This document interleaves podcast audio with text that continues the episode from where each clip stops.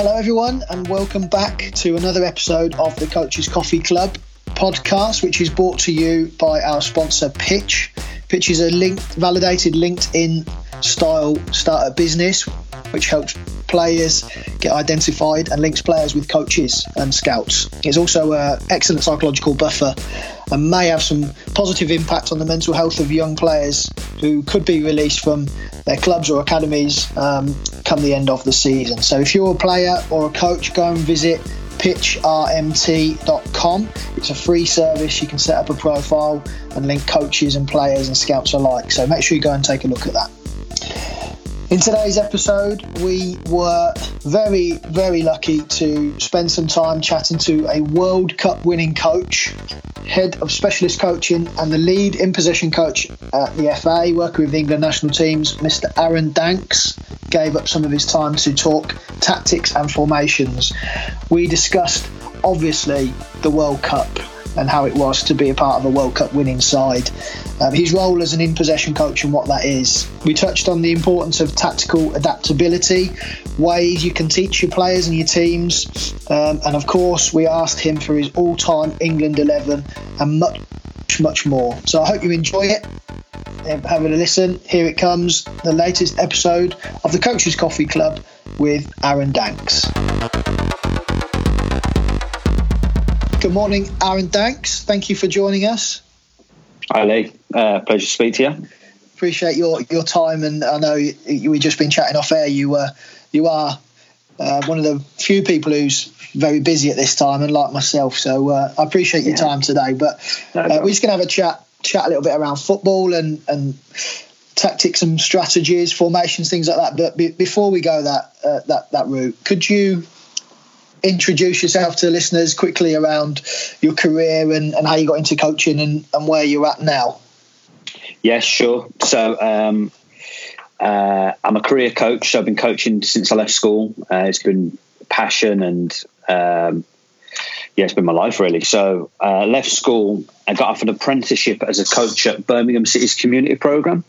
Um, so I did a two-year apprenticeship where I went to college with the scholars and then when they went on the training pitch to train, I was a bag of balls uh, going into inner city, inner city schools in Birmingham, putting sessions on. So that got me my my starting coaching really. Um, it's moved it's moved really really quickly and well really quickly. But over the twenty years, it's progressed lots. Um, so uh, community based work into a little bit of academy work at Birmingham City, um, working uh, part time at a college, doing a bit of uh, teaching qualifications, basic teaching quals, and coaching their under 18 youth team.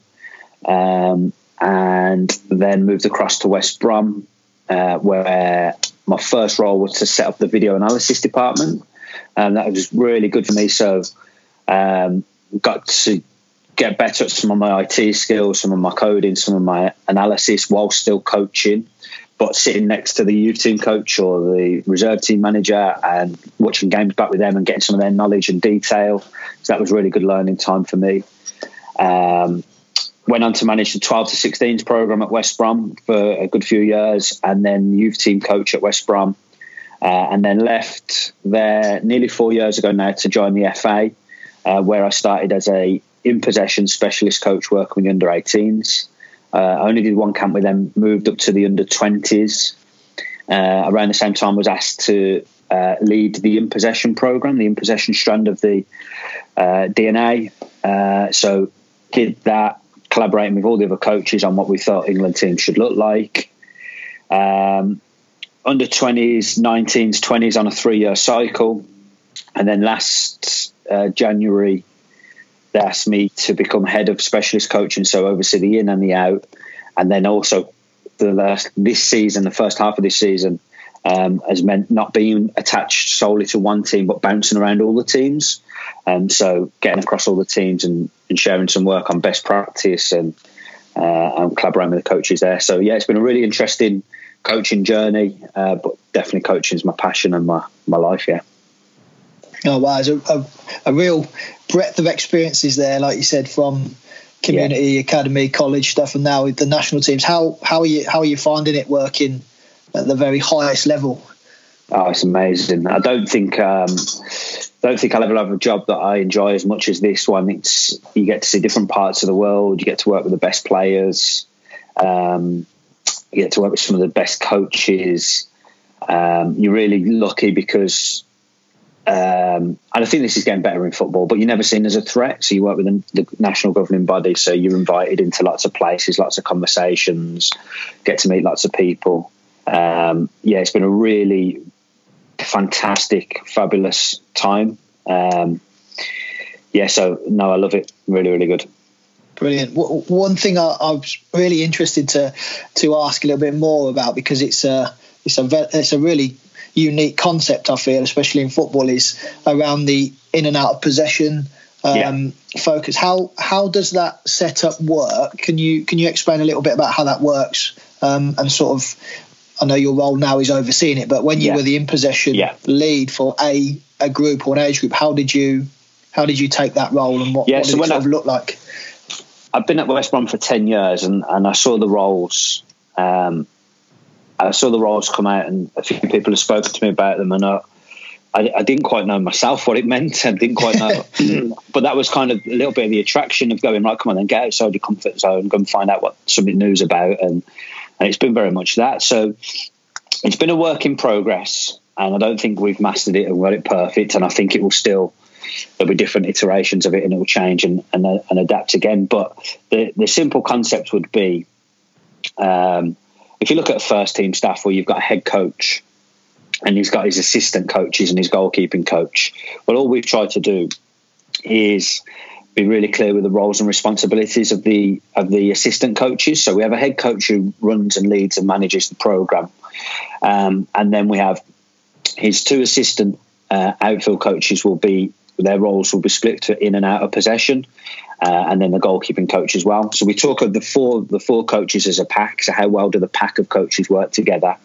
And we talk daily about pack coaching on the grass or isolating units to, to do more detailed work um, but it's it's it's as it's as simple as that really. And then we ask the coaches to be as creative as they as they want to be with it, and um, get, make sure it gives us a competitive advantage over other nations, and make sure we master the minutes and the time that we have on the grass with the players. Um, so you will see lots of attack versus defence exercises. You'll see um, small isolated uh, unit sessions going on. You'll see position specific warm ups or individual sessions at the end of training. And it's just us trying to maximize the time, the short amount of time we have with them on camp is to maximize maximize it to the best of our ability, deliver the detail without overwhelming them.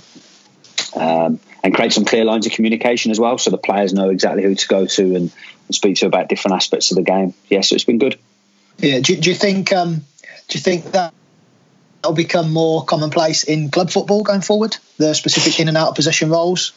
I think we're, we're seeing um, a bit of a data explosion in football. So we're now measuring more than ever. We're now getting more feedback than ever.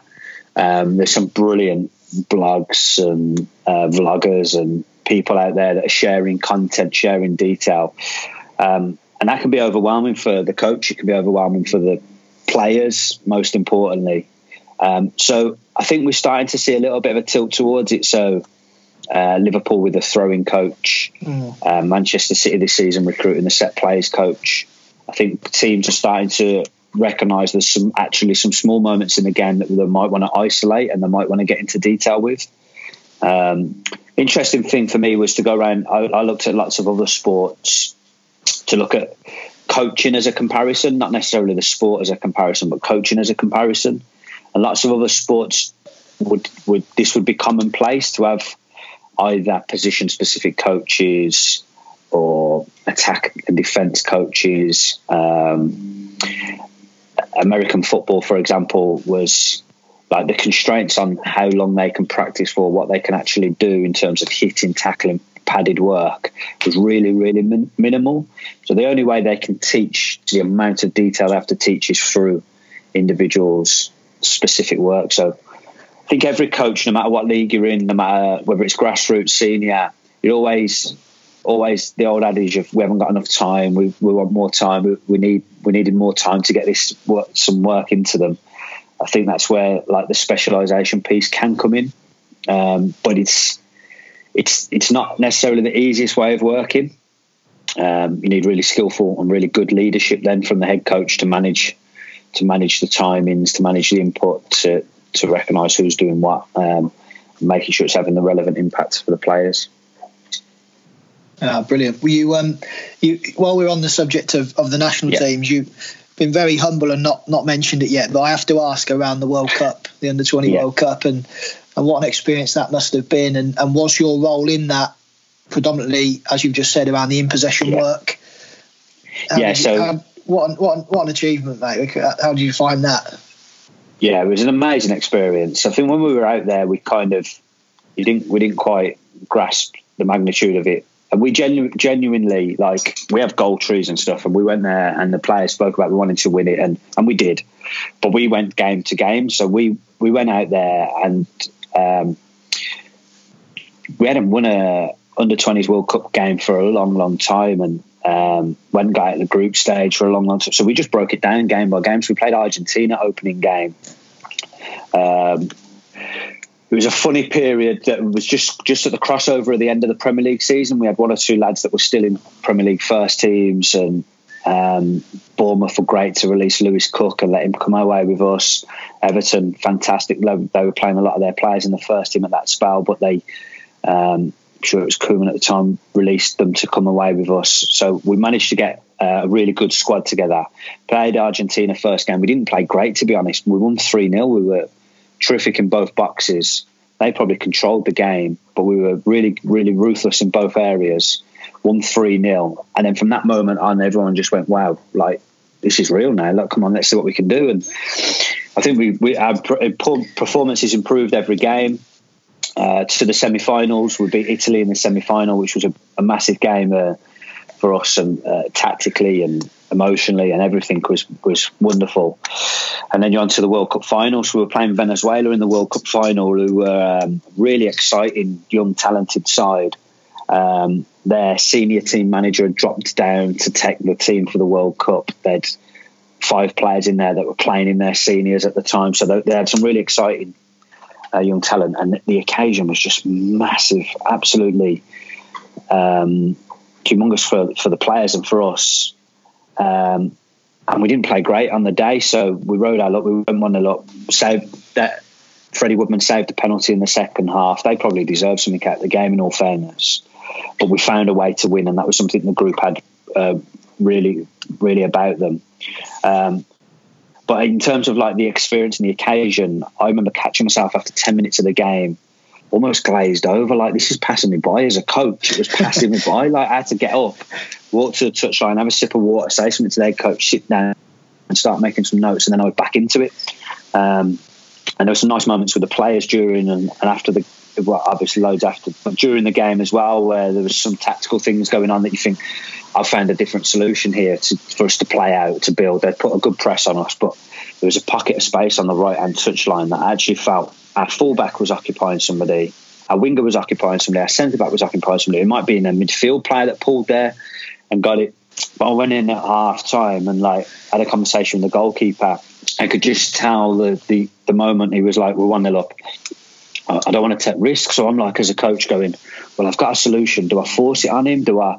So I kind of empowered him a little bit to say, "Come on, then, what do you want to do?" And he spoke about we had this little move where we played with a nine and ten, um, Dom Solanke and Dom Calvert Lewin. So both were big, strong, uh, physical players. And then we had Ademola Lookman on the left wing. So we'd swap one of them with Addy. So Addy would come in as the 10 on goal kicks. One of them would go on the touchline and we'd go against the fullback. Um, so we did, like, that's what Freddie said he wanted to do. So we did that in the second half. We got no control in the game. So it still kept coming back on us, whether it was the right decision or not.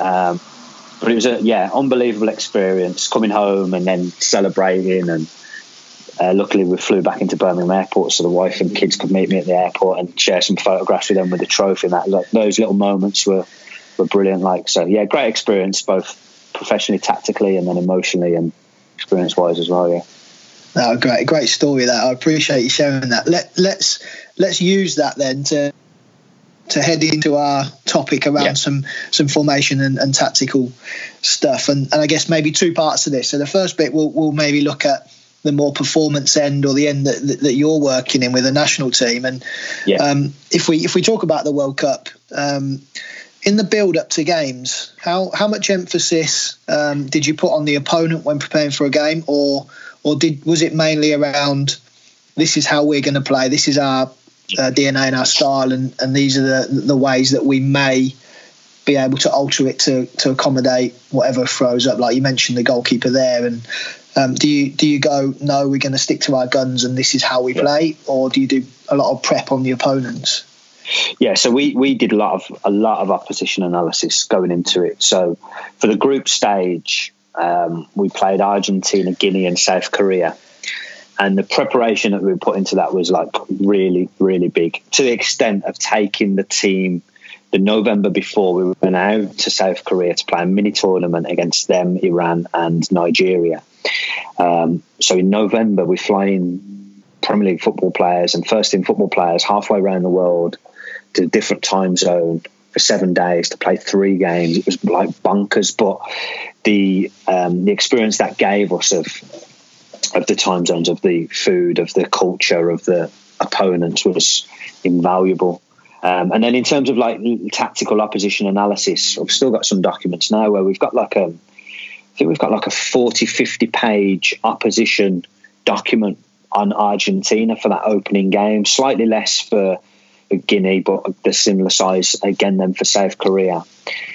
From everything from their manager's history, where he's worked, who he's worked with, um, the player profiles, their clubs, their game time, what they've been doing, then the tactics formations they've used, and we would look at back at their last probably six to eight games, um, but we'd look back at each game through almost four different lenses. So I would look at how they defend for how we need to attack. The defense coach would look at how they attack for how we need to defend.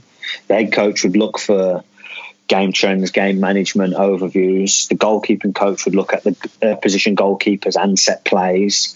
Um, and then we'd get together and we'd have technical coaching meetings before we've got out to the World Cup to, to share all that detail and information. Um, but what was really interesting was as we moved through the tournament, just the nature of a tournament was you then go through to the round of 16, the quarterfinals, semi-finals. You've got like two, three, two or three day turnarounds. You've got very little on the opponent. Um, you'll have their games at the tournament, and some we'll, we'll, be working late nights and we'll be looking back at some stuff, but nowhere near to the extent that we had for the group stage. So, actually, for the back end of the tournament, where it really matters and where it gets really critical, it was it had to become a lot more about us. And I think the players, the players really brought into that. They're really brought into, come on, this is what we're about. This is what we stand for. These are our principles. These are our tactics. This is what we that what we're trying to do. And that that took on much more of an emphasis at the back end of the competition. Um, so yeah, so it filtered as we went through. If talking a bit more globally in terms of the pathway and all England teams, we try to make it about us, us as much as possible. Um, so our under 15s will almost be a 100% rule about inducting them into the England DNA. This is what we're about.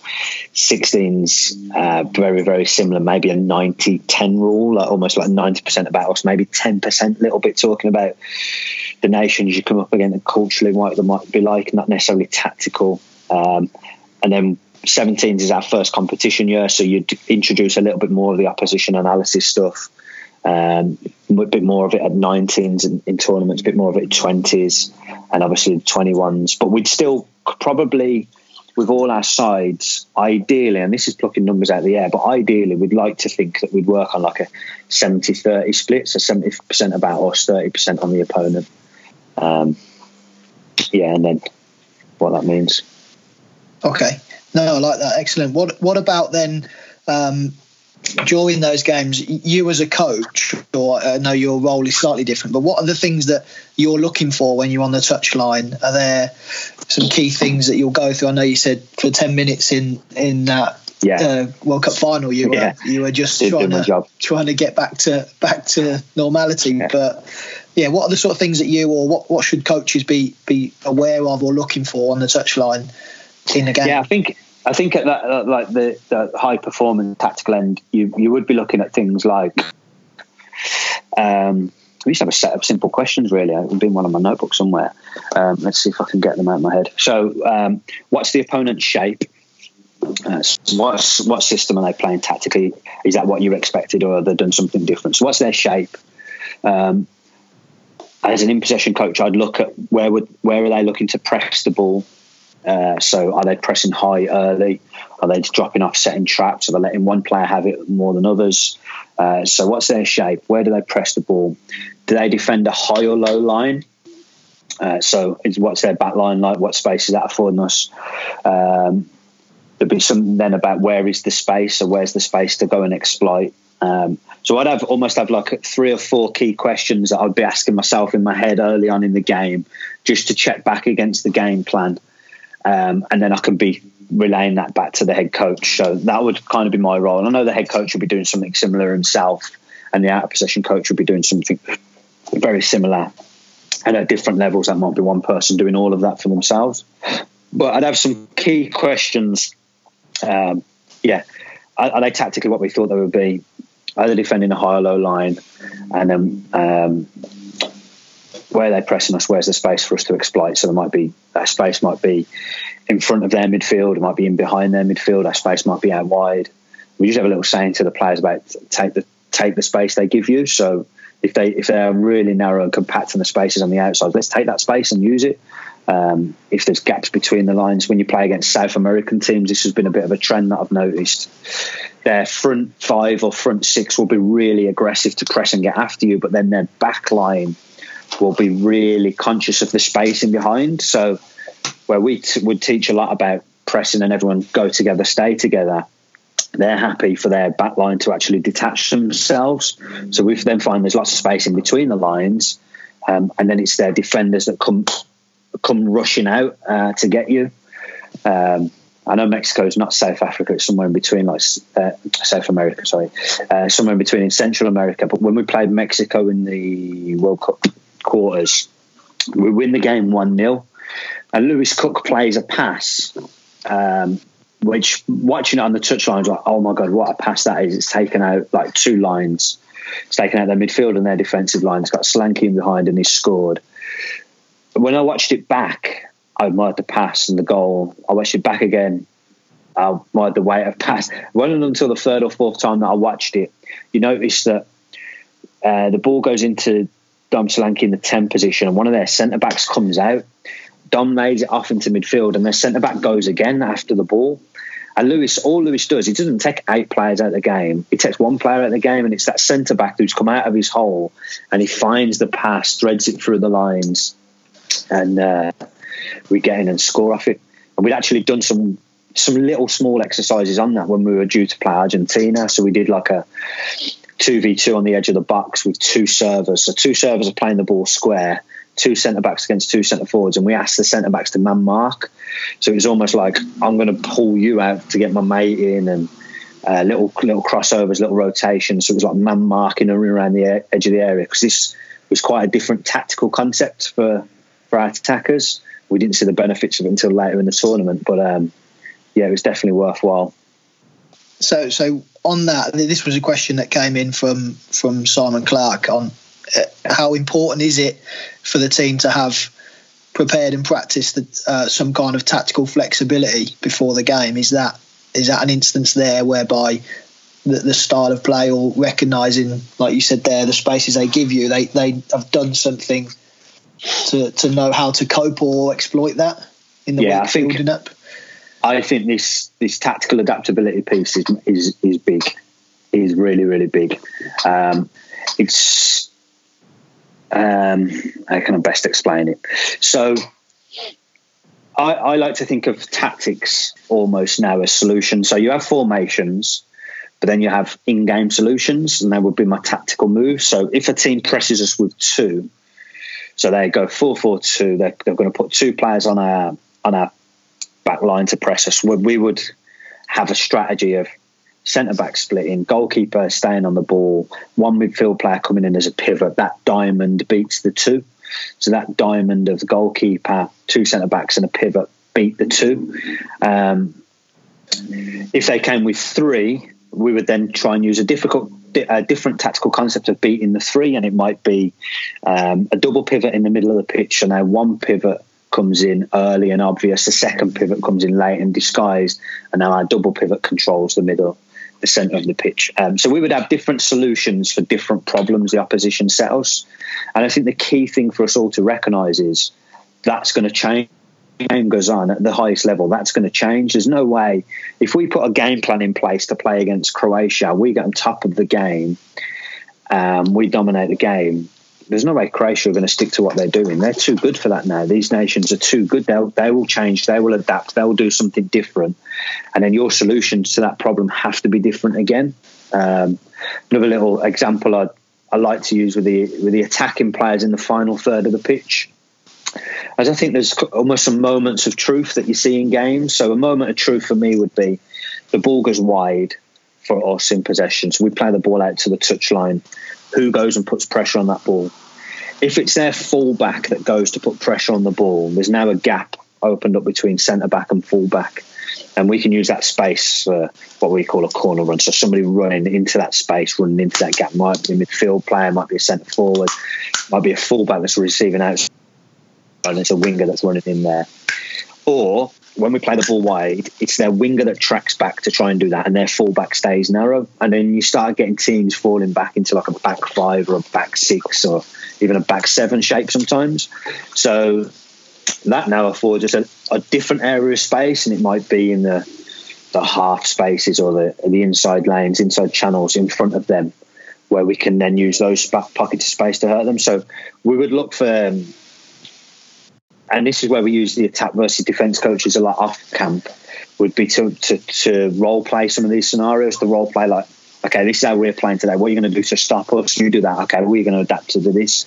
Now what are you going to do? And they adapt so it's that game of constant that game of chess of working out what they're doing and then having the solutions to it. So um, that's a really long-winded answer but i think it's really important that we build that into our training program so our training program is going to need to have its moments of the, the coaches being explicit and telling them this is our game plan, this is what we're looking to do. But it also needs those implicit teaching moments of actually let's just manipulate the defenders here for a for a period. Um, and see if the attackers can work out what space that's now affording them, what space that's now giving them. So it might be man marking fullbacks. So for the next eight minutes, I'm only telling two players on the pitch that something's different's happening. I'm telling the two fullbacks, I want you for the next two minutes to man mark the wingers. Wherever they go, just go with them. And now it's for the rest of the team to work out what's going on here. What's what's this tactical tactical shift, tactical change, and where's the space for us to, to go and exploit? So I think it's yeah, it's something we can we need to be really clever and deliberate about building into our training programs. No, I agree. I, was going to ask, and you started to touch on it there. And how would you teach that? Is that through, like you said, the explicit or the implicit yeah. ways? But is, is that usually in?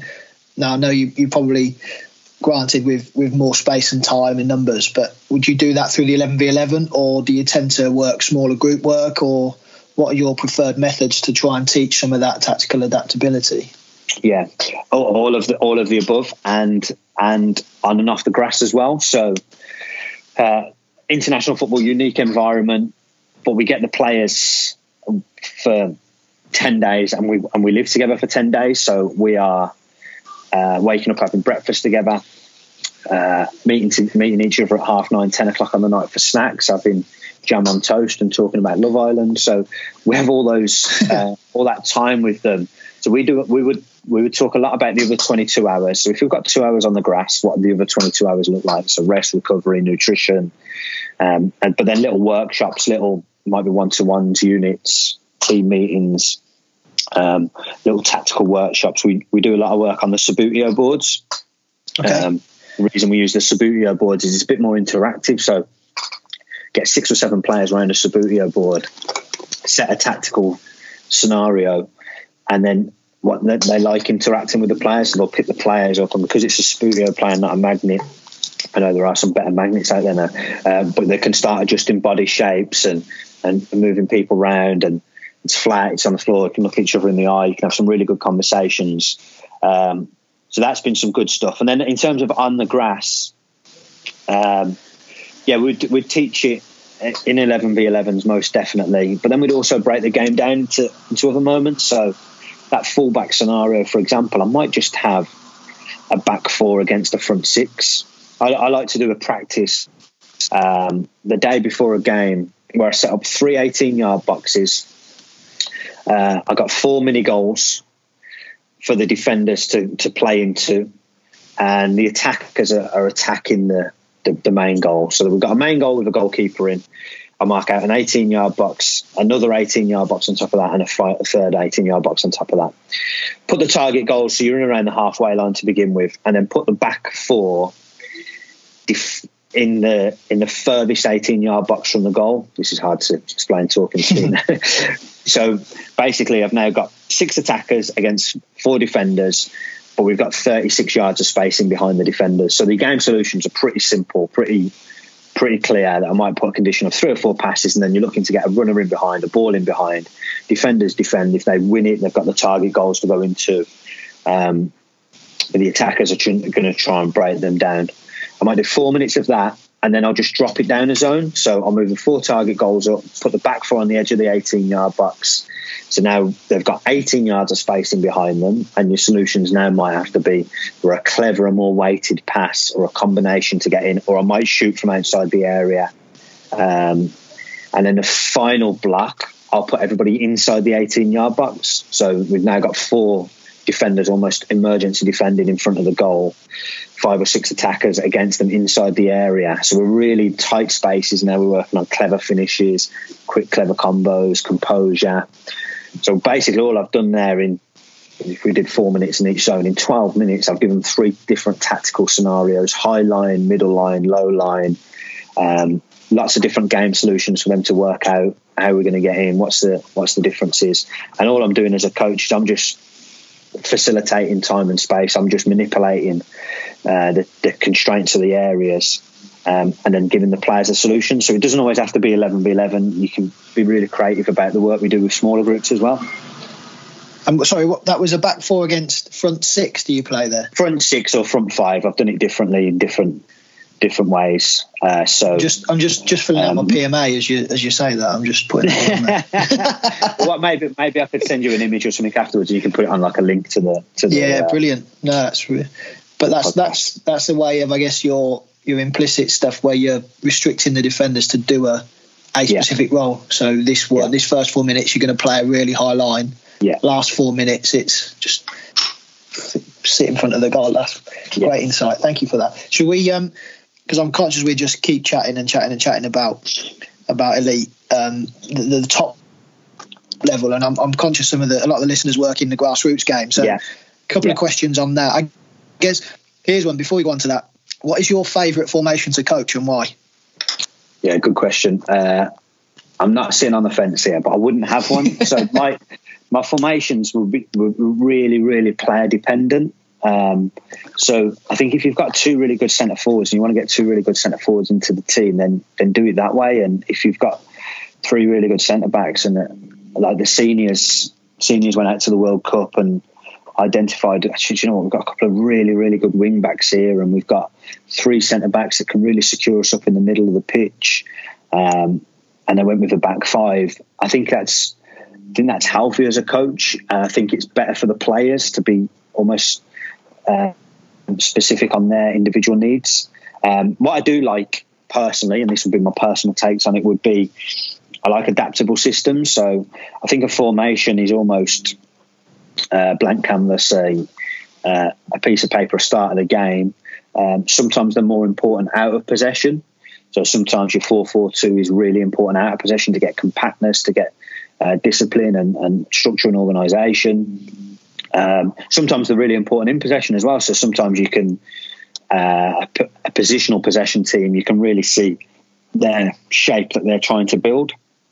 Um, I, I, would like my my teams in possession in particular to understand the key areas of the pitch that we're trying to get into and the players that we're trying to get into those positions. So it's almost like hot spots. So if we had a hot spot um, in in let's say in between in front of the back four, but in between the full back and centre half, so almost like a half space. So if that was our hot spot in the game, we knew we wanted to get players in that in that position. I would I would be happy with my team being flexible about who that was. So if it was my winger coming in to fill that position, my fullback goes higher on the outside, and my midfield player comes deeper. If it's my midfield player that goes and gets in that position, the winger stays wide and the fullback sports behind. I think we've got a real good level of understanding for the team then and a bit of tactical flexibility in there as well, um, where, that, they can adapt and find different ways and keep the opposition guessing. Okay, so the, the formation you're saying is, is that's just the start point, isn't it? And like you said, it's more around the concepts or the principles that you want your team to to carry out. Yeah, uh, tactics are important and solutions are important, and I think it's, it's part of the game that we've got to teach. We've got to teach well. I would I would over teach principles and under teach tactics. So if your principle is, is width, um, width, length, and depth, over teach that, and that's from a young age. That's grassroots. That's about spreading out, um, making the pitch big, um, and then if out of possession your principle is compactness, then brilliant. Let's let's condense the space. Let's get together. Let's get small. Let's get tight. So over teach the principles, underteach the tactics, because the tactics then. Um, I think once they've got a really good understanding of the principles, the tactics then are just a layer of detail that you're giving them, the framework that you're giving them to go and perform from. Okay. And do you think there's any specific formations that might lend themselves to to help develop that. Um, if there's say there's some grassroots coaches going into the 11v11 game. Um, again, I know you, we've spoke around the formation is, is probably yeah. not the most important thing, but do any lend to that for a, a coach who might want to get those basic principles in better than others? Okay, so um, where I'm currently at, like at the moment, is I, quite like the framework of a four-three-three with a, a single holding midfield player because I think you, can do a couple of different variations of that. So it might be this game we're going to play with a false nine who drops in, wingers go high and narrow, and we almost become like a diamond in possession. The next game I might drop my holding midfield player, my pivot into my back line. Um, my two eights come a bit more central and deeper, and we almost look like a back three four three. Um, so I quite like that at the moment. But if I go back probably ten years now, one of my first roles at West Brom was to, to coach the under 12s, which was their intro year into eleven aside football, and we played uh, four four two with them. So at 12s, 13s, this has changed now. Uh, but 12, 13s, we used to do um, 4 4 2 and then at 14s, 15s, we started introducing a bit of 433. And the reason being was um, real good leadership from the top. And this was something that I was taught as a coach, was just like the fundamentals that that system can teach us. So the fundamentals of a 442, we never ever looked like a straight line 442 in possession. So we would teach our two central midfield players to play on different lines. And we would break that down into 2v2 exercises. Um, almost like a north south game. So you have a target player at one end, target player at the other end, 2v2 in the middle. And the, the, the, work is the two central midfield players getting on different lines. So if I come short on the left, you go high on the right. If I swap over and go short on the right, you've got to swap over and go high on the left. Um, we're never caught on the same line. So we would teach that. And then we'd do the same with our nines and tens higher ups, always on different lines. So if you if you paused one of our games, you'd you'd see a ten coming off, you'd see an eight on a different line, a four dropping in to get it. You'd almost see a triangle in midfield. You'd see a nine high and threatening runs in behind. When we talk to our wingers and fullbacks about playing on different lines, so one inside, one outside. So you, I think it was a although it was it seems a really simple concept of 442 it was tactically a really good tool to teach the players about movement about overloads about awareness um, and then about the technical competencies they needed with, within it. Oh, brilliant! That's a great insight. I um, I think a lot of coaches will will take from that the fact that it is like I said, that twelve age group. It's not a it's not an old school way of working with the players. It's a really good way to, like you said, get that work in pairs, essentially, isn't it? Yeah, yeah, definitely. Um, do you, do you think then? Speaking of positions, do you think players should early specialise in positions, or, or do you think they should play a variety um, at the younger ages. No, definitely play a variety. Yeah, I think that's my my young boy plays grassroots football now, so I get to watch quite a bit of it. I think that's really important that they do get that um, variety and uh, understanding of different different positions, and I think ultimately their personality, maybe their physical attributes, will will will tell will will guide them to a position at some point. So personality wise, if somebody's like really really ruthless and clinical and just keeps scoring goals, they're going to end up gravitating to the top end of the picture. It might be there. Uh, they've got that and they're really quick. They might become a wide player. Um, they actually got really good controlled aggression and they're, they're, an excellent tackler. They might end up playing in, a, in, a, in deeper positions or defensive positions. So I think give them the give them the give them the spectrum, open it up to them.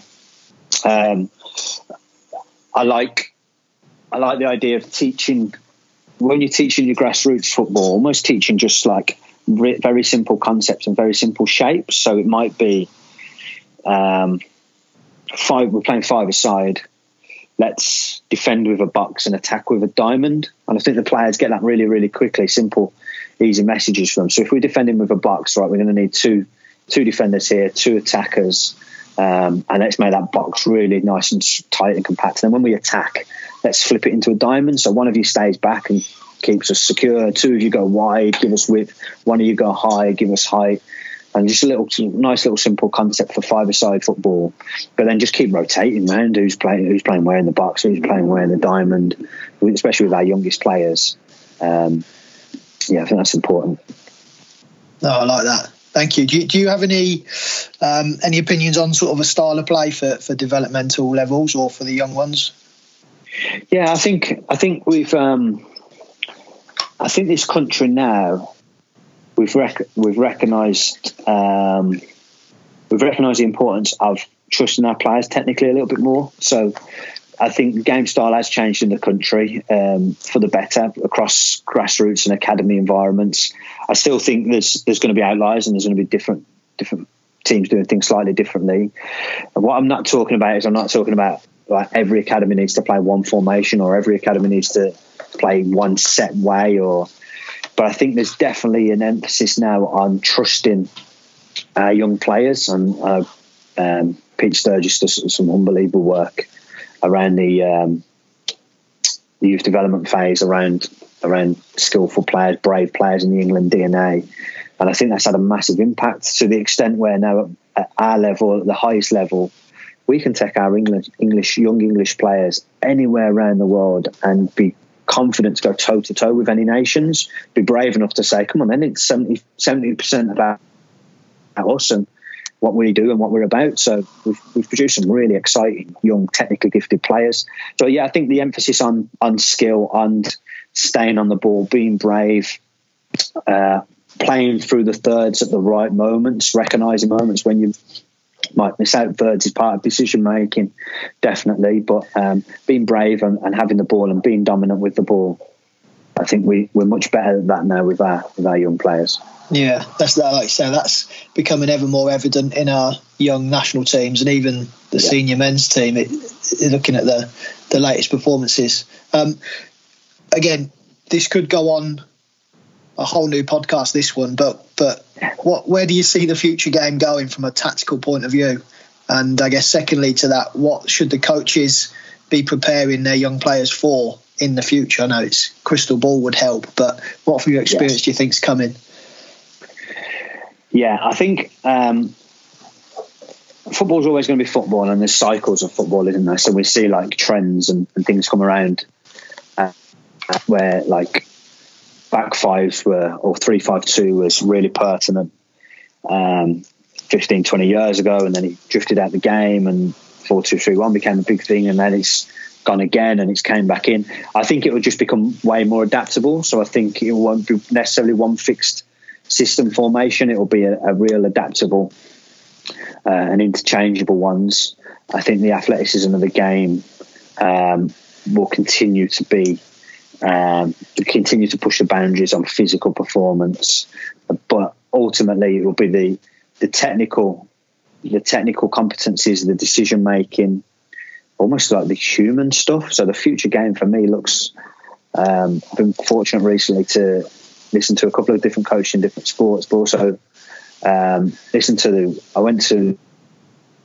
We're supposed to attend a Lego conference that got cancelled, so we did. They did a virtual online version of it, and it spoke about the human in the in the modern digital era, the human ability to be creative um, is is is almost like the winning move. So I think the creative teams will continue to come to the forefront and teaching creativity on an individual level, but on a team tactical level as well will be will be really intrigued to see where the game goes with that. Okay, so then how about the future coach? If that's where the game's going, where where do the where do we as coaches need to go to be able to to be effective in that? Yeah, um, I try and keep this one simple and memorable. So um, I use this a uh, little bit thinking in the last 12 months about recruiting coaches, but then also developing coaches that we've got within our in our system. So um, three things: know the game, teach the game, beat the game. So knowledge of the game, so that, that deep deep understanding of the game, tactically what's going on. Um, knowing your players, building relationships with your players, and knowing knowing the opponents, knowing culturally what's different, um, understanding um, phases of the season, all that kind of work. So game knowledge and credibility is going to be really important. So can continue to be students of the game, continue to be studious. Teaching the game is is the next one for me, and this is kind of like the future of coaching. So, how well do we teach the game? How well do we understand learning? How well do we understand um, what actual teaching looks like? Is it is it always control based, explicit command style? Um, where's the where's the room for guided discovery? How do you get that right in your program? How do we develop self organizers, ind- independent decision makers? Um, and so, how we teach the game both on and off the grass, I think, is the future of coaching. I think there's loads we can do in that area. Um, and then the last one about beat the game. So this is the like the, the creative, innovative bit. So come on, then. Ultimately, the future's in our hands. So when you talk about what's what do you think the future tactics look like, or what does the future game look like? Well, that's in our hands. That's for us to to dictate. And there was a great quote yesterday from um, Steve Borthwick at uh, England Rugby about knowledge is cheap and it travels fast. So uh, there'll be a new tactical trend, but everybody will catch on to it really, really quickly, and that will move. That will spread fast across around the world. Everybody watches everybody now. Everybody studies everybody. So if you want to beat the game, you've got to keep being progressive, keep pushing the boundaries, keep pushing forward. So yeah, so I I speak in a lot to our coaches and and any coaches I speak to really about those three areas of how well do we know the game, how well do we teach the game, and how well will we, we beat the game moving forward.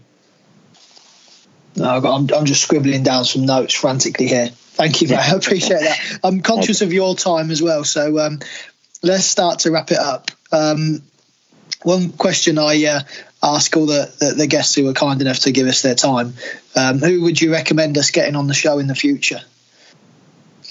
Oh, good question. Um, Tim Dittmer from the goalkeeping world at the FA, um, doing some really, really good stuff in terms of the goalkeeping, um, in terms of practice design for goalkeepers, the future goal, future future goal, um, future England goalkeeper. So yeah, he'd definitely definitely be one to recommend.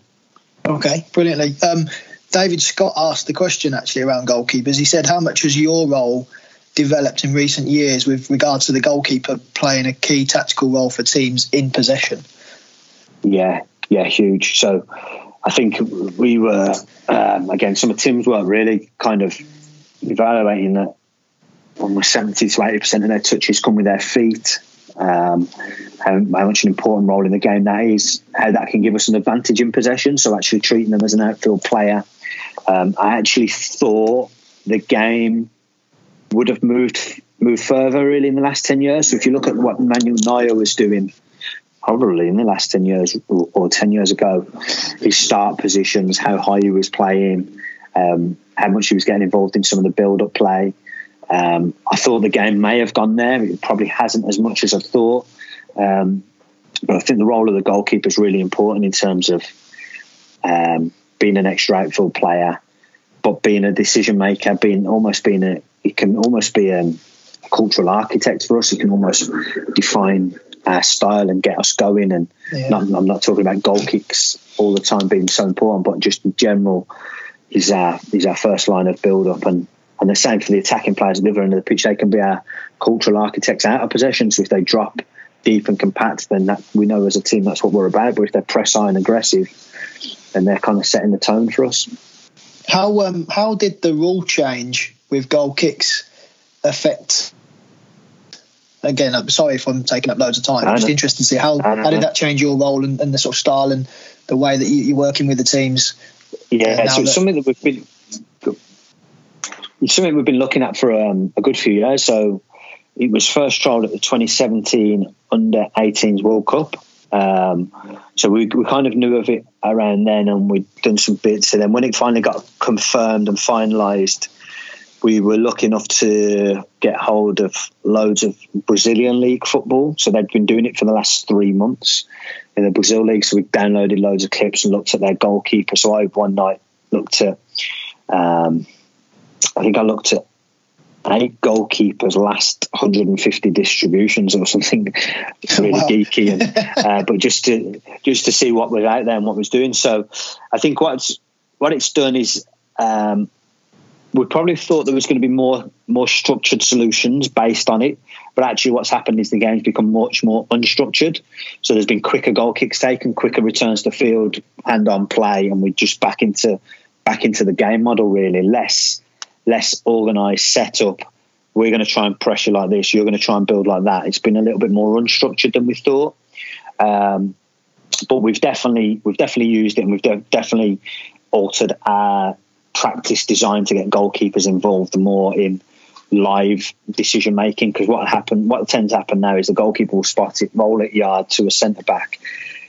He'll get pressed it'll go back to the goalkeeper. And now we're asking goalkeepers to make decisions live with the ball at their feet.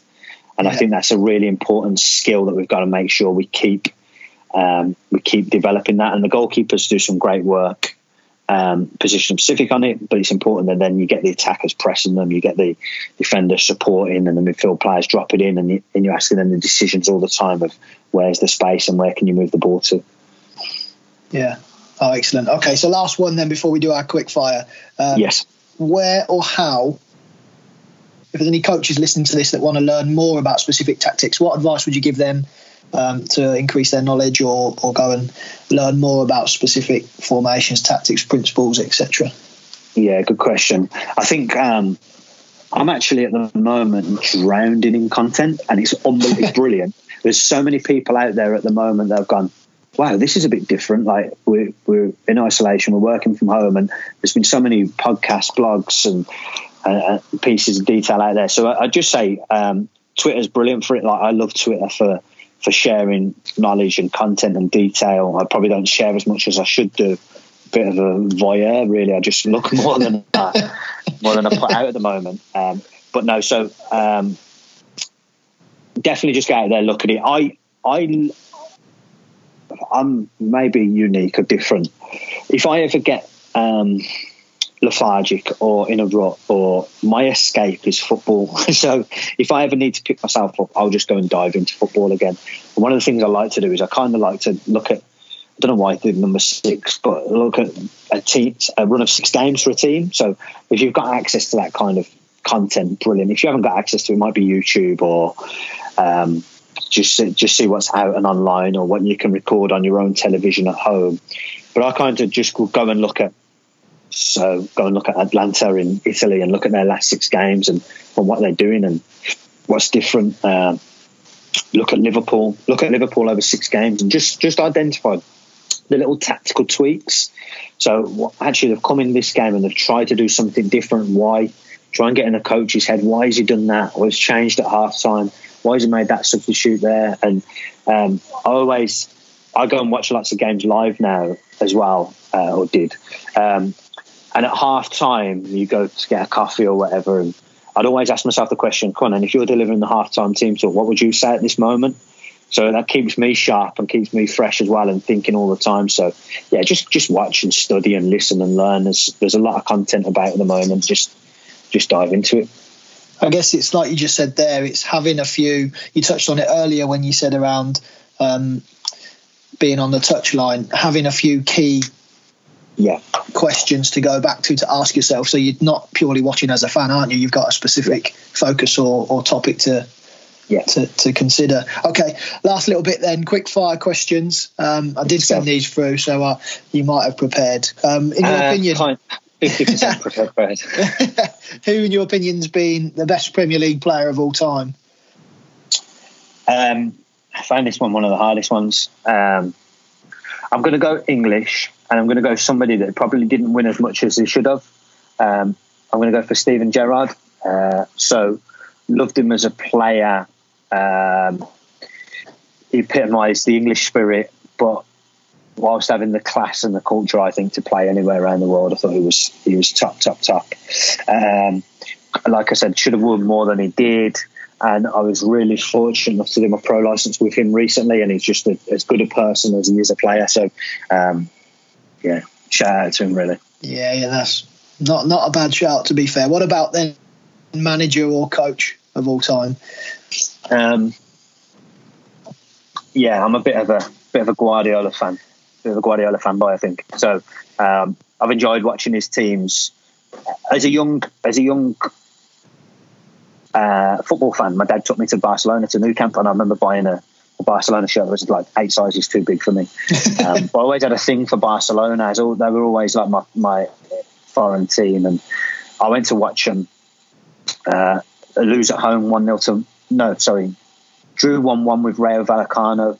And uh, the white hankies out and everything. So it wasn't always the good years. Um, but then obviously when Guardiola went in there, like I was just so immersed in that. So uh, his team of 2010 was like revolutionary. And then watching him at Bayern and watch how he adapted at Bayern and how scared he was of counter attacks and how he changed his tactics to deal with that. And then seeing him come to the Premier League, I think it's been fascinating uh, to see how he's taken a bit more time to implement it. But I think his team of last year was probably one of the best teams that I've seen in the Premier League. So yeah, I'll go. I'll go for. Pep. Yeah, yeah. The um the books are a really good insight, aren't they? I think they're called Yeah, they are, Pep, yeah. Pep Confidential. They're they're really good insight into the Bayern one, especially. Um, so then you, you touched on their best Premier League team. You mentioned one of his teams. Is that who you're going to go with for that No, question? no, I'm going to mix it up here. I'm going to mix it up. Um, so Alex Ferguson just missed out on my best manager, coach of all time. So I'm going to go for his Man United team as best Premier League team. I just thought that they, the way they reinvented themselves over a longer period of time, and to have that mentality of winning after winning. Recently listened to um, Rio Ferdinand's podcast where he spoke about just the relentless pursuit of of performance and excellence and winning. I just thought they were, yeah, Is there a specific one in that, that comes to mind? One of the seasons or Yeah, I mean the, nine- the the, 99 the, one. nine, the '99 treble year, Becks and Giggs and Scholes and Keane and Yorke and Cole and Solskjaer coming off the bench. I was really lucky that I went to got to go and uh, meet Ole when he was out at Molde when he was managing over there. And I sat down with him in a coffee shop and we went through every goal that he scored for Man United and just, spoke through like his goals, what he was thinking, and he could recall every clip and every Oh, moment. wow.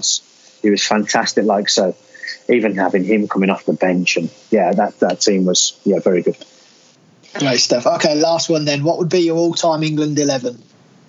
Now this this has caused me a sleepless night. And Sorry, mate.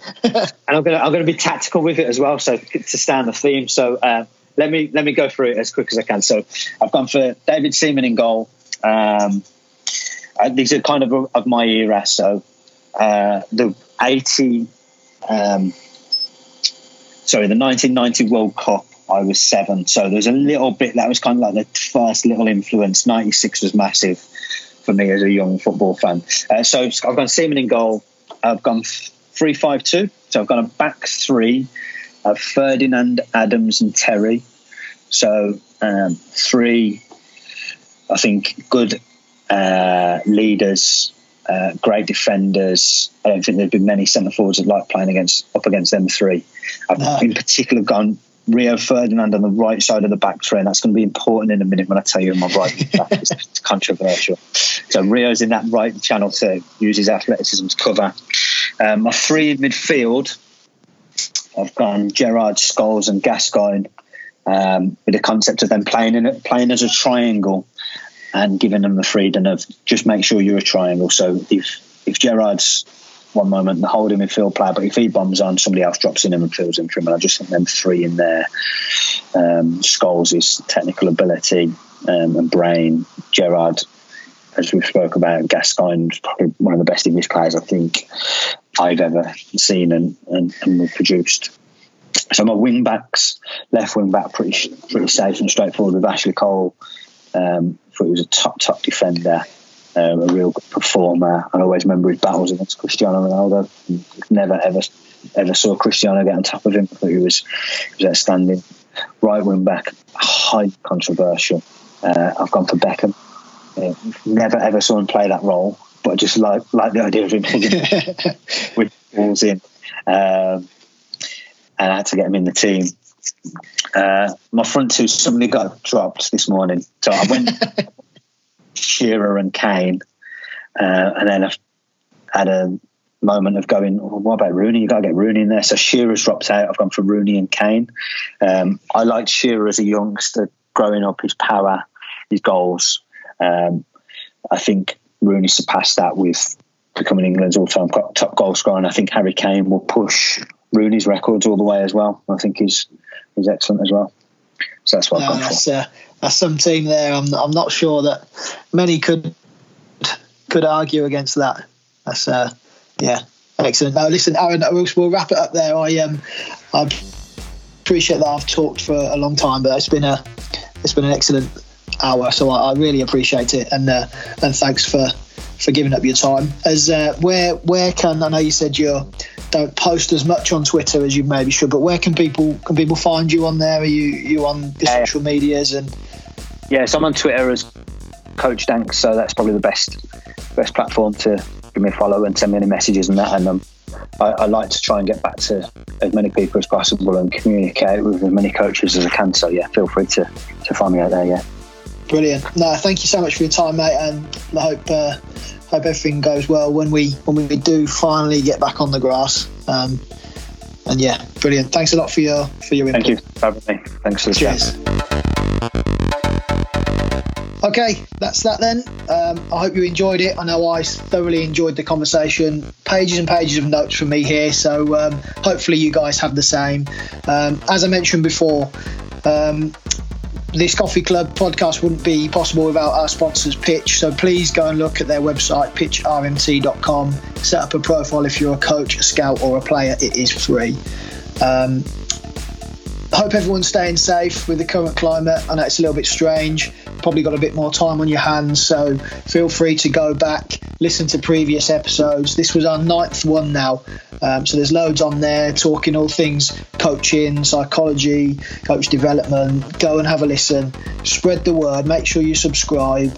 Share the podcast. I really do appreciate it.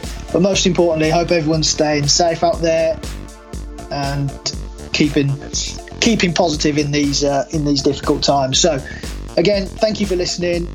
We'll have another episode for you in the near future. In the meantime, take care. See you all soon.